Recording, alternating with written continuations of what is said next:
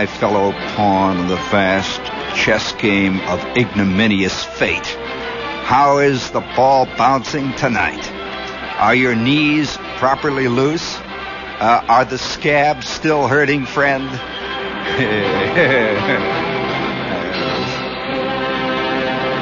uh, it's a hard, long, rocky row we hoe.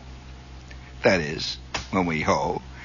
And uh, I have been debating uh, both the pros and cons of whether or not to tell. After all, it is Thursday night, and it's a it's a drismy Thursday night. There's a certain um, talon-like grip to the air. This is an evening that has yellow fangs. Just sits out there, crouched uh, waiting for a false move. And I have been debating. Of course, I was reminded of it. There's no question about it. I, I was going along Broadway about an hour and a half ago, and there was a wind howling down 42nd Street that reminded me of some of the more desolate days in the Army. And I was immediately, uh, I was immediately reminded whether or not, pro and con, whether I should tell an army story tonight, the chicanery that is rampant, the suffering that is like a gigantic caterpillar, inexorable, like a Greek, like a Greek tragedy. It closes in on you. Or should I tell a story of amateur radio tonight? Which should I tell? Or should I tell both? Uh, no, no, no. Be careful now. There's there's those two halves of man. No question about it. There's there's the good and there's the evil and they are warring consistently and constantly. There's a steady wrestling match that goes on just to the left of your spleen, just below your pancreas, that never stops. Even as you lie there conked out in the sack asleep, the fistfight goes on. There's steady infighting. A good, of course, always plays by the rules.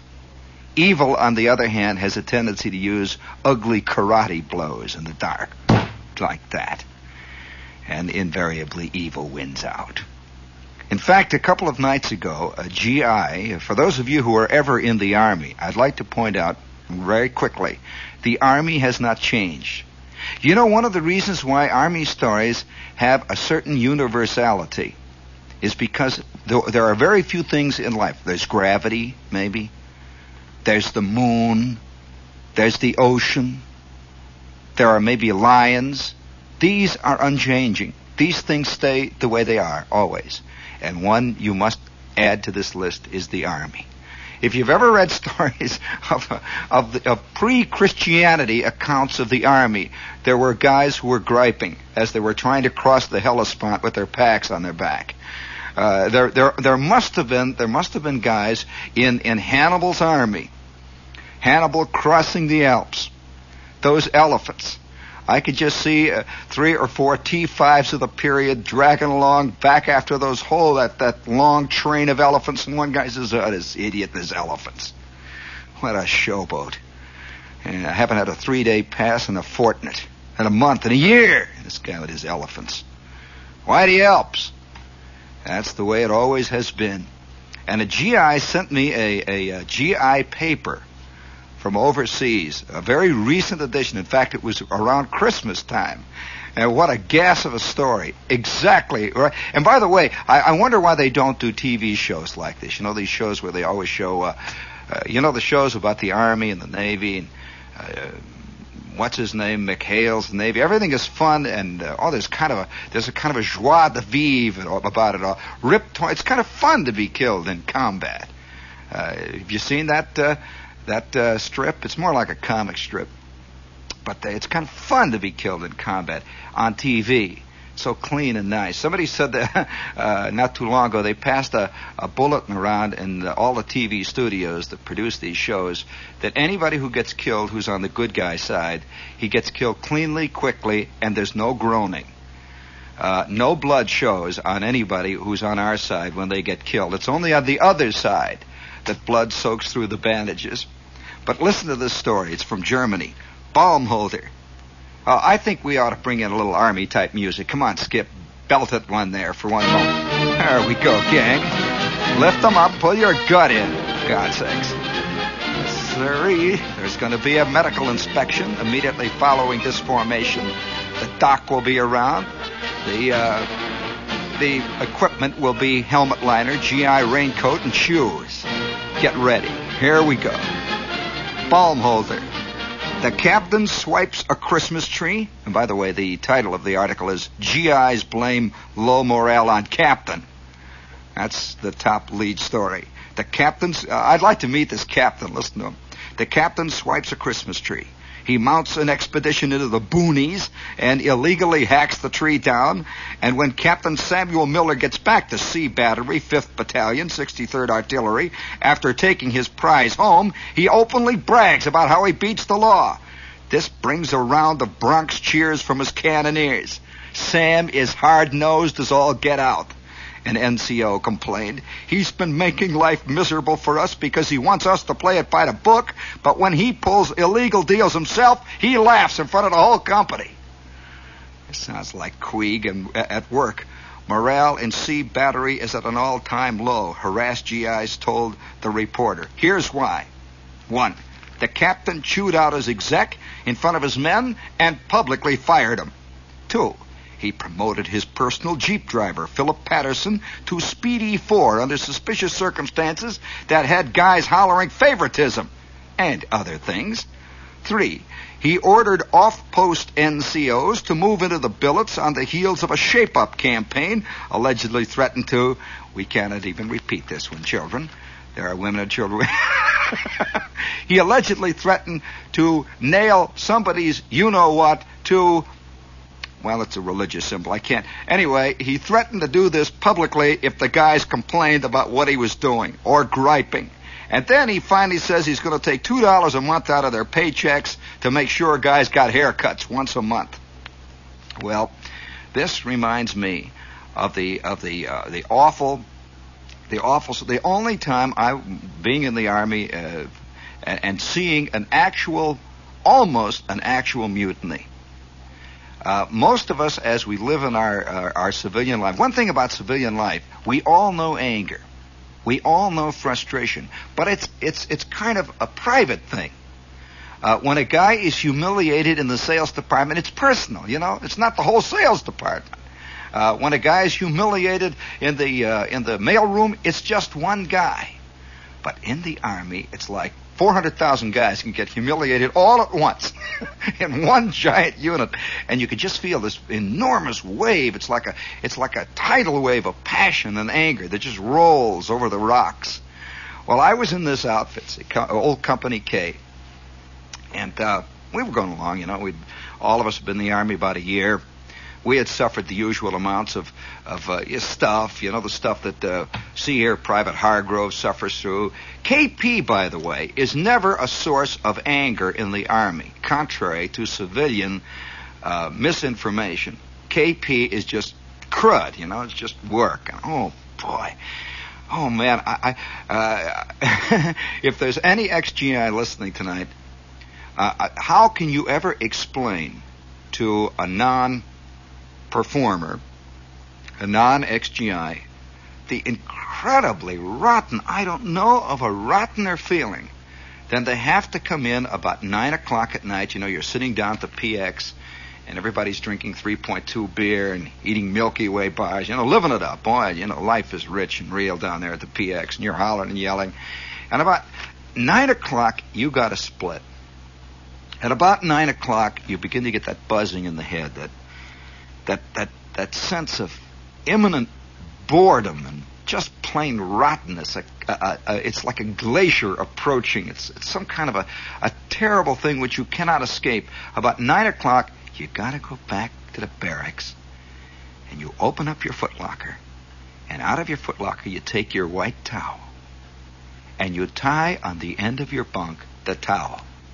Just a big, you know, just tie it down there so that it hangs down in the aisleway there that runs down the middle of the barracks. That white towel means to the guy who's on CQ at 3:30 in the morning, when he looks down through the barracks, everybody's asleep, that the guy with the white towel on the bunk is the guy he's got to wake up with the flashlight in the eye. And at maybe four o'clock in the morning, you drag yourself out It's cold. The wind is blowing over the roof of the barracks, and you can hear the sound of the the, the, the stovepipe rattling just a little bit, and the windows are. And off in the distance, you hear the muffled curses of the cooks. They have been up since three, and they've been warming up. You can hear the muffled roar, the undertone, the rumble of the of the mess sergeant. He's preparing. You just hear it. It's like tom toms in the distance. You hear it way off down there at the end of the company street, and you got to drag yourself out to go to KP.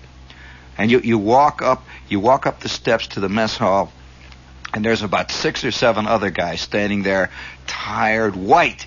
There is nothing whiter than a KP at, at 4.30 in the morning standing in the yellow light bulb glare of the kitchen just white. It's like like old farina, and you just sort of stand there, and you just feel circles and cuts and jagged lines under your eyes. And your eyeballs, by the way, consist of little ashes, little hot coals that revolve slowly counterclockwise in your head and bore their way into your brain. You stand there, your tongue is thick, and it tastes like Lifebuoy soap. You stand there. Oh yeah, but you know it's a whole. And you have you have shaved. You see, you've got to shave before you go on KP. This is one of those those. Uh, you've had to shave before the hot water got hot. You shave with cold water, and there are strips of skin hanging down, Skip, hanging down over your KP. You know, just hanging down over your over your fatigue jacket, and you stand there in that cold, ugly yellow light bulb of a room, and you see the the, the cooks they're wearing their, their white coats, and you see them, they're bent over the stoves back then. You just hear this.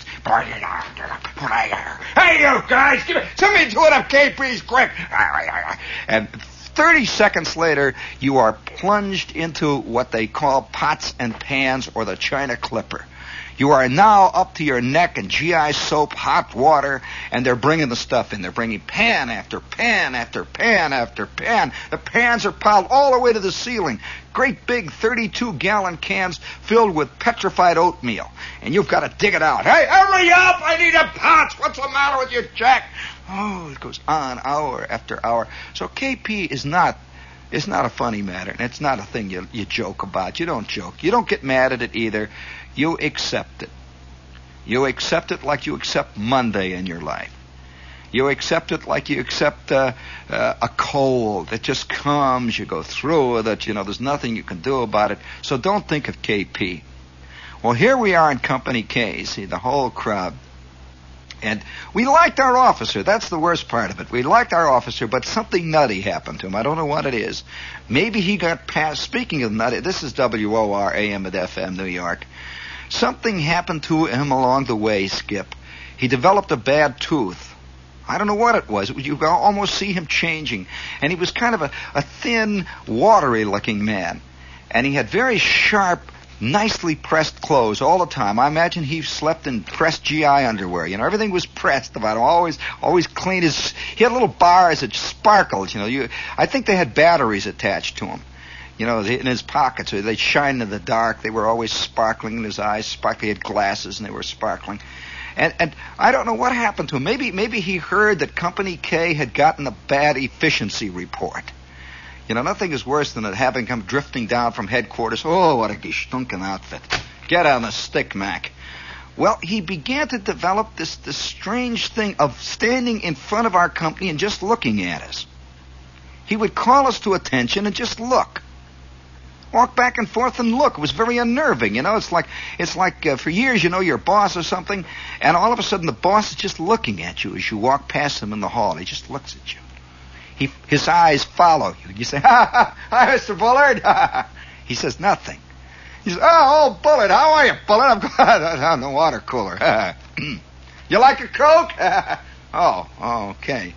Wouldn't it, wouldn't it be an awful feeling?" He just looks at you with cold blue eyes, no expression. No anger. Just looked.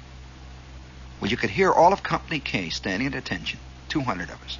Our guts pulled in, sharp, pressed, our buckles shined, our elbows clean, our breath coming in short whistles, standing there.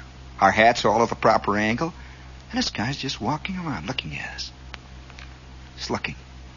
Go 10 minutes, 15 minutes. Just look. Then all of a sudden he would just nod to the first sergeant. Just he, he wouldn't even talk to us anymore. Just nod. First sergeant. Duck his head. And the first sergeant would say, Fall out! And we'd mill. Now, before this, we had always broken up real fast. You know, everybody'd run and yell and holler. And it's like recess, you know, guys hitting each other and yelling off to the PX. Now there would be little knots of worried guys. You know, what's going on here? What, what is it? What is, what is it? And everyone thought somehow it was me. You always feel this in the Army. Somehow that boom is going to fall.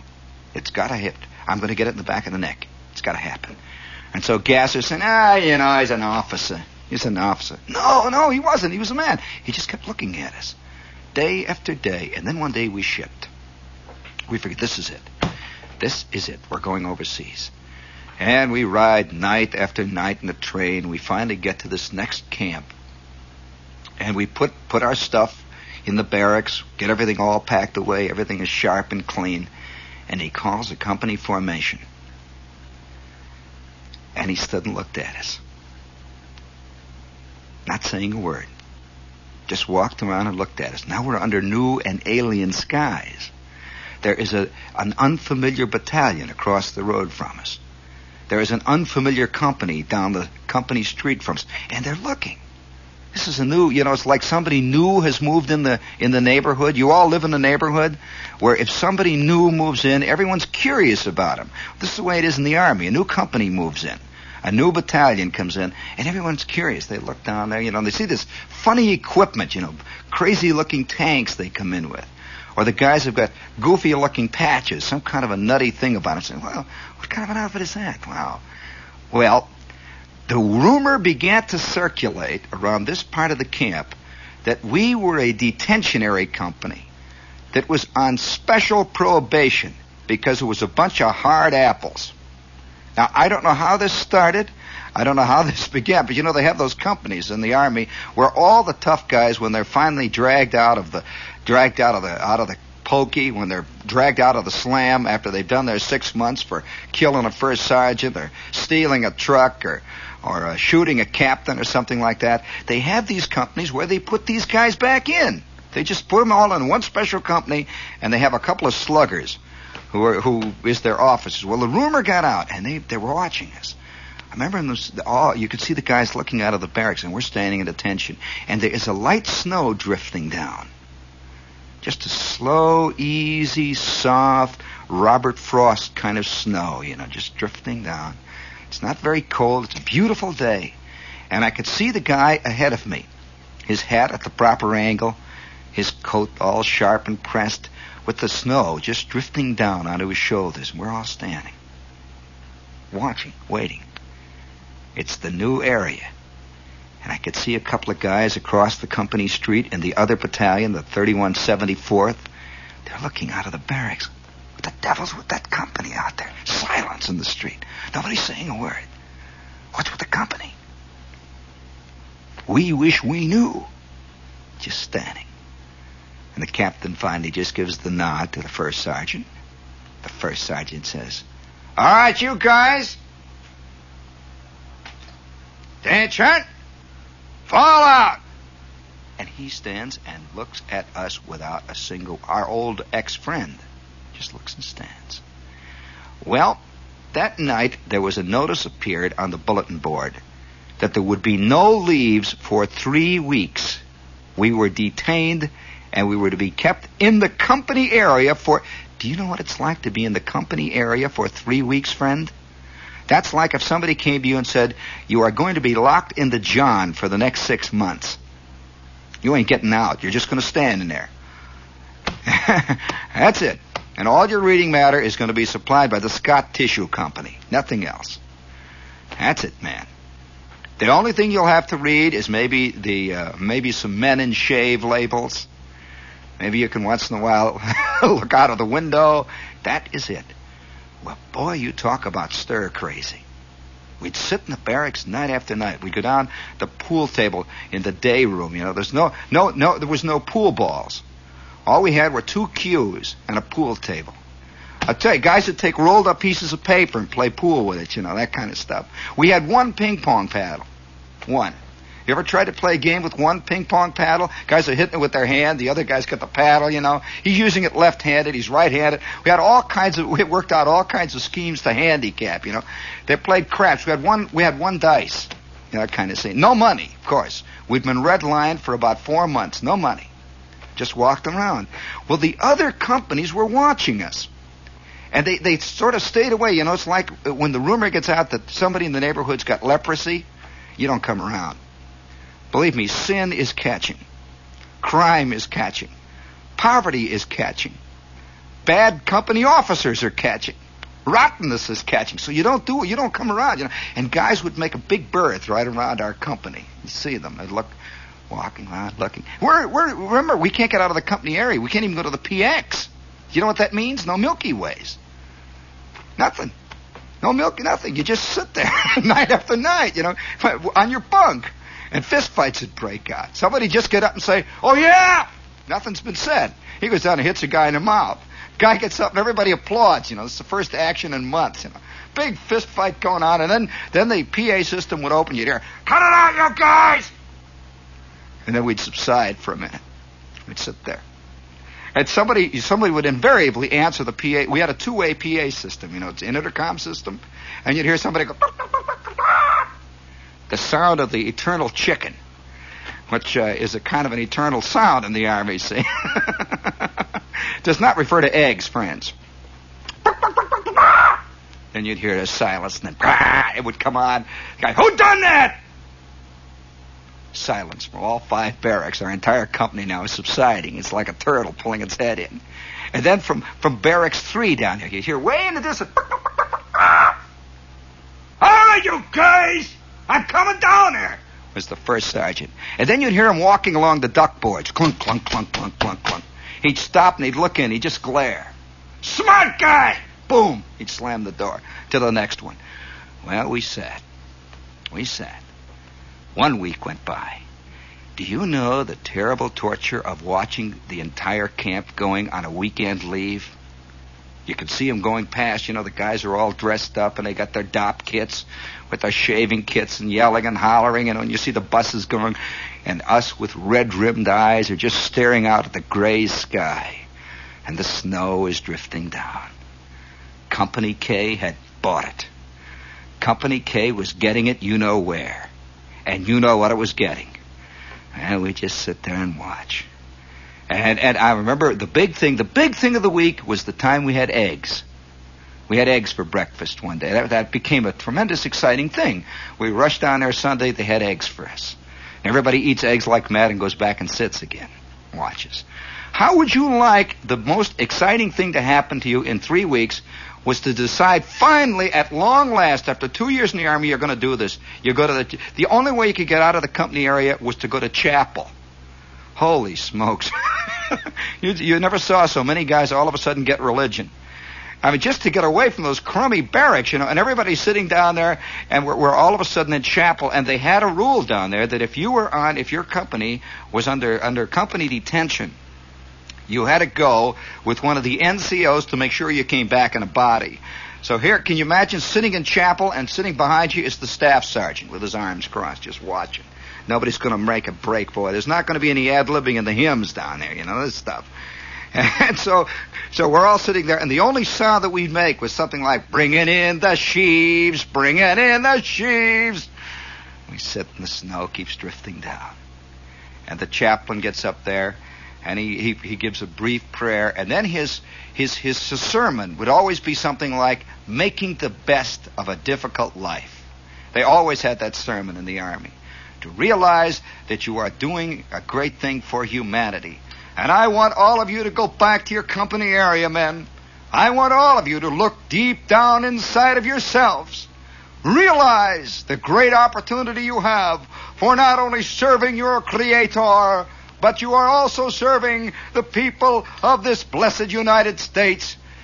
And all of us are saying, yeah, and that nut Captain Cherry. That nut, too.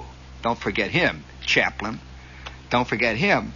And, and one after the other, we'd go in always, immediately after chapel, and apply for our TS slip. Well, uh, you don't know what that means. Well, that, that means going to the chaplain and telling him your troubles. And the chaplain would just sort of smile at you like a bowl of jello.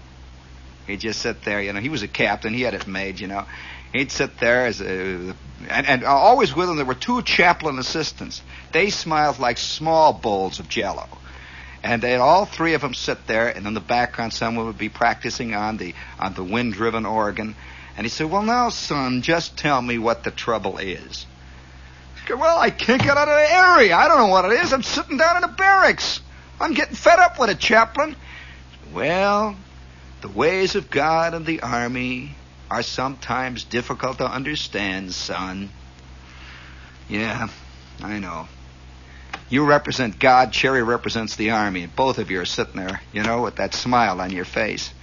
And you go back out into that cold company area with the snow drifting down gradually. Well, one other week goes by. See, now it's two weeks and the guys are really getting out of there. Oh boy, talk about stir crazy. It's Monday. Now it's Tuesday. Day after day is dragging by like some ancient animal with three legs. It's now Wednesday. Now it's Thursday, and everyone is wondering, you know, are we going to at last? This is this is inhuman. This treatment is it, it goes beyond cruelty. It becomes nuttiness at this point. And sure enough, late Thursday night, after a 25 mile forced hike in the snow, 25 miles we came back. We are now gaunt. Our ribs are sticking out through our fatigues. Our battle jackets are crusted with frost. Our eyes are glazed and angry. And our fangs are long. And up ahead of us is the captain marching. We're coming back. Have you ever marched behind a nut? He's, he's bobbing up and down ahead of you there, and his little tin hat's going up and down. All your little tin hats are going up and down. The wind is blowing through your ears, and you feel the rifle bobbing up and down on your back, and your canteen and your mess kit and your gas mask is slapping you. And up ahead is that, that, that fantastically hateful head. It's just, it looks like some kind of a bug or something. Just going up and down. Everybody's just looking at him. And he's up there. Come on, man, let's go. Let's let's show him we're the best damn outfit in the whole outfit. Let's Double time in the camp!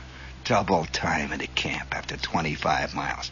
That means run. In case you don't know what it means, that means putting on a big show the last minute you run. See, so we go, up, up, up, up, we're gasping, and everybody watches as we go galloping past. Company K is back from its bivouac. We come trotting past those silent barracks, and we can see these are the happy companies, you see. Company M, Company N, the 3175th, all the happy outfits, the guys that looked clean shaven, that were kind of fat, you know, they had they had clean uniforms. All the rest of us had high cheekbones. This crowd, high cheekbones with red rimmed eyes. We come trotting past, and we get out in front of the company area. He stops us. He says, "Ah, you guys at ease! Shut up, ease." We stand. First sergeant hollers, Attention! And everything rattles. You hear the guns rattle. The snow is drifting down. 227 guys standing at attention. And then a slow smile comes over the captain's face. Men, I have an announcement to make. Anybody that wants a weekend pass starting 12 noon Saturday Apply down to the orderly room after retreat. Anybody wants a pass, apply at the orderly room. Any questions? We just don't want to breathe. You just don't want to break the magic spell. We're getting out. We're getting out this weekend. Oh, boy. Holy smokes, and the wind is blowing, and the snow is drifting down, and the clouds are gray. We're hungry. We've been eating K rations for two days. We've been drinking chlorinated water out of our canteens. We can smell the, we can smell the mess hall down there. It's cooking up as a big batch of SOS, you know. We can smell it down there. Everybody's getting all excited. Oh, man, don't say anything. Don't goof off, Geyser. Stand still. Shh. Any questions? Silence. All right, dismissed. Boom, we go. You hear the guys just like a gigantic explosion. They run into the barracks yelling and hollering. You sit down on the bunks, you know, and guys are taking, and all of a sudden we love them. We love this nut. We love this insane nut. You know, this is, by the way, one of the secrets of the true tyrant.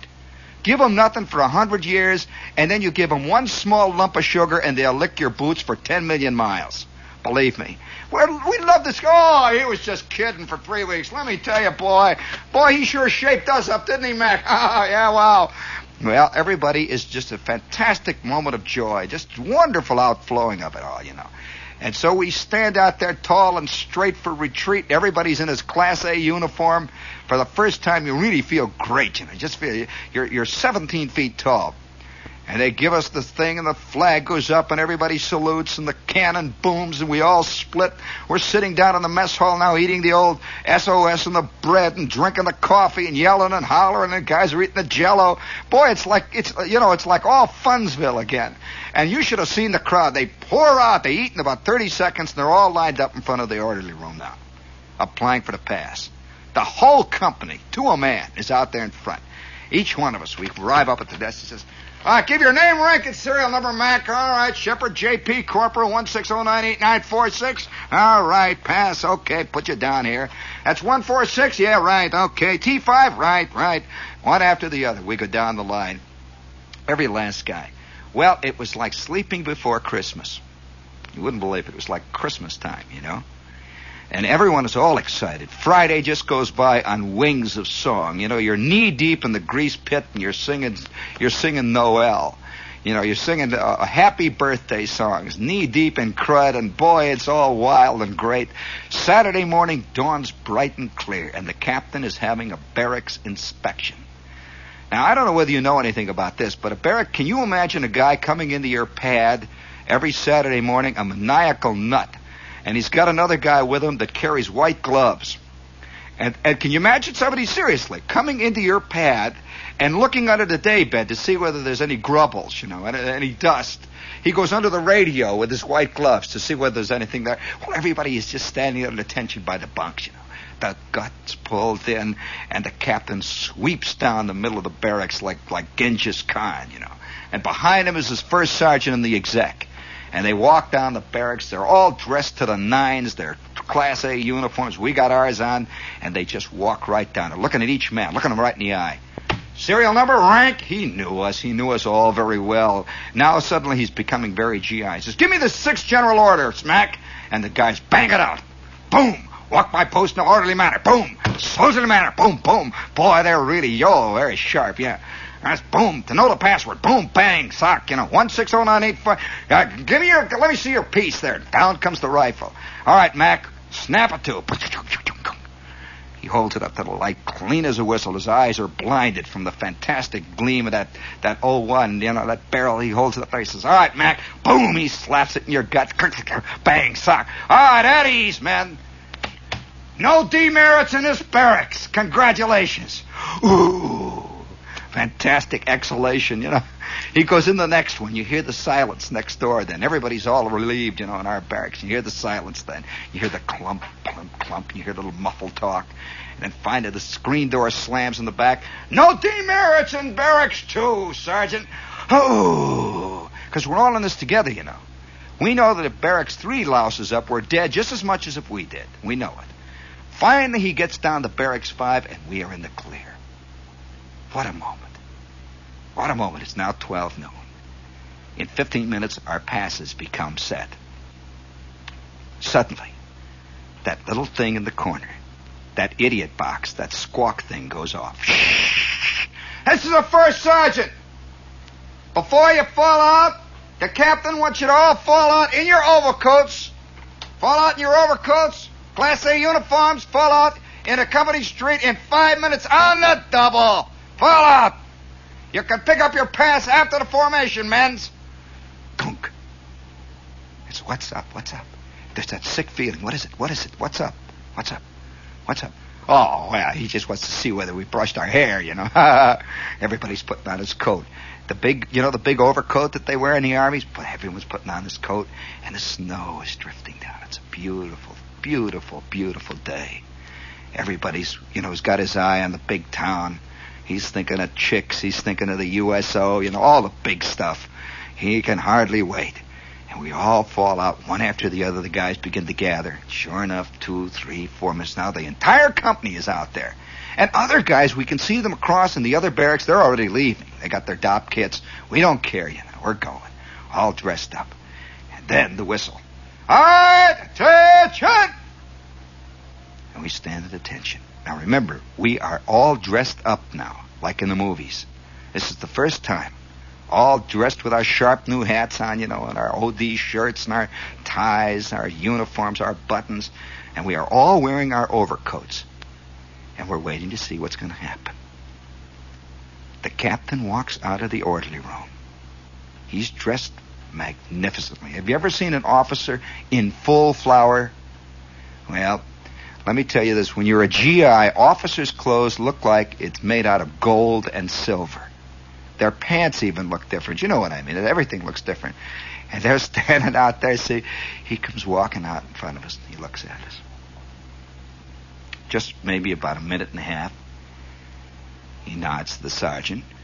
The sergeant says, Attention! Come on! Attention, man! With that, he reaches into his greatcoat pocket and he takes out a sliding rule. A metal one, you know, the kind that slides back in.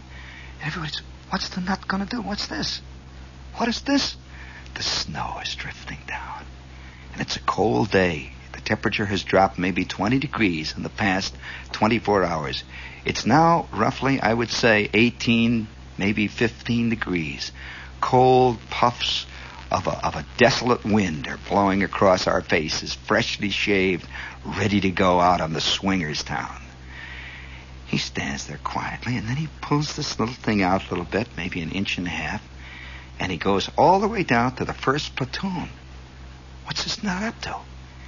He goes to the first man in the first platoon and stands next to him and begins to measure the distance between the top of his patch on his coat and the seam. What is that nut doing? What is this? And one by one, he takes each guy and says, Pass canceled. Pass canceled. We hear it. Pass canceled. The whole company takes one deep breath. There is a regulation that says your patch must measure one and a quarter inches exactly from the top of the patch to the seam of your coat.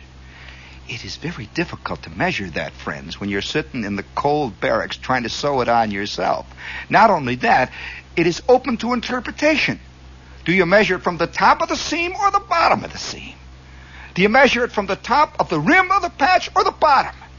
And the captain was making his own interpretation each time.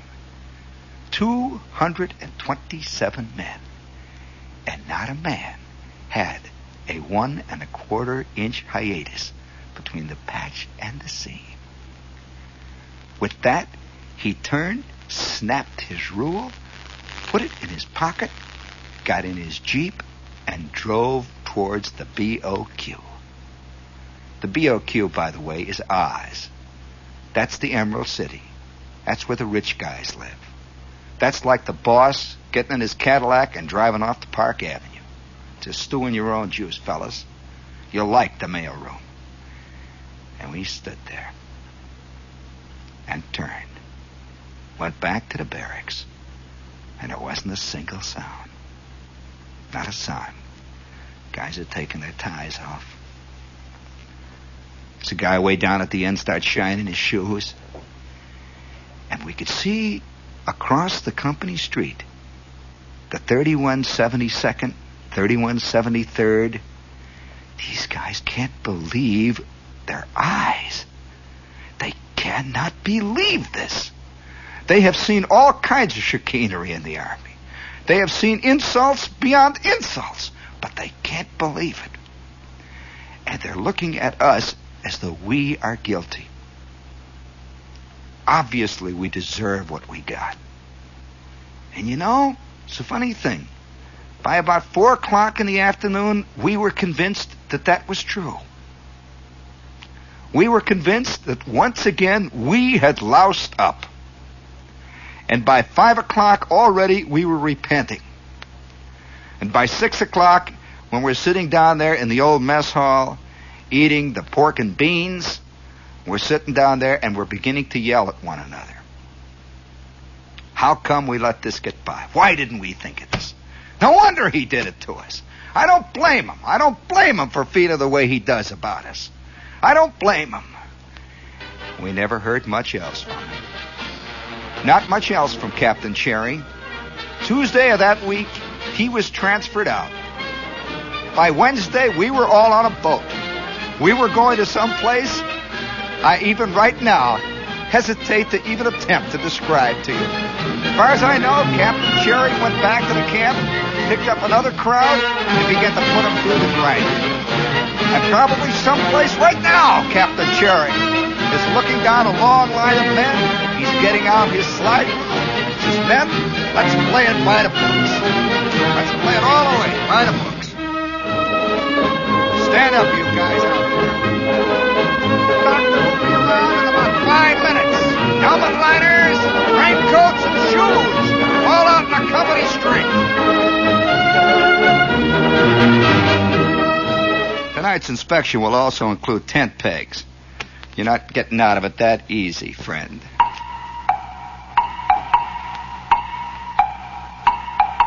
Miller High Life in pop and pour cans. Distinctive Miller High Life in pop and pour cans. Just pop and pour Miller High Life, the champagne of bottled beer. No opener needed. And inside every can, enjoy the hearty yet light goodness of Miller High Life, brewed from a century old recipe, only in Milwaukee. Miller High Life always gives you that perfect taste in beer every time.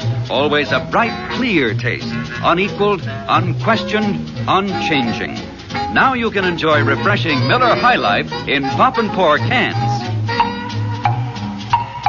Pop and pour Miller High Life, always sparkling, flavorful, distinctive. Now in pop and pour cans. You know, speaking, I haven't I haven't thought of uh, Saturday morning inspections in a long time. But one of the one of the absolutely great moments that I've ever seen in a Saturday morning inspection came when an officer, he's walking along the barracks with all of us standing there at attention with our gut pulled in. We can't even breathe, you know, trying to keep everything under control.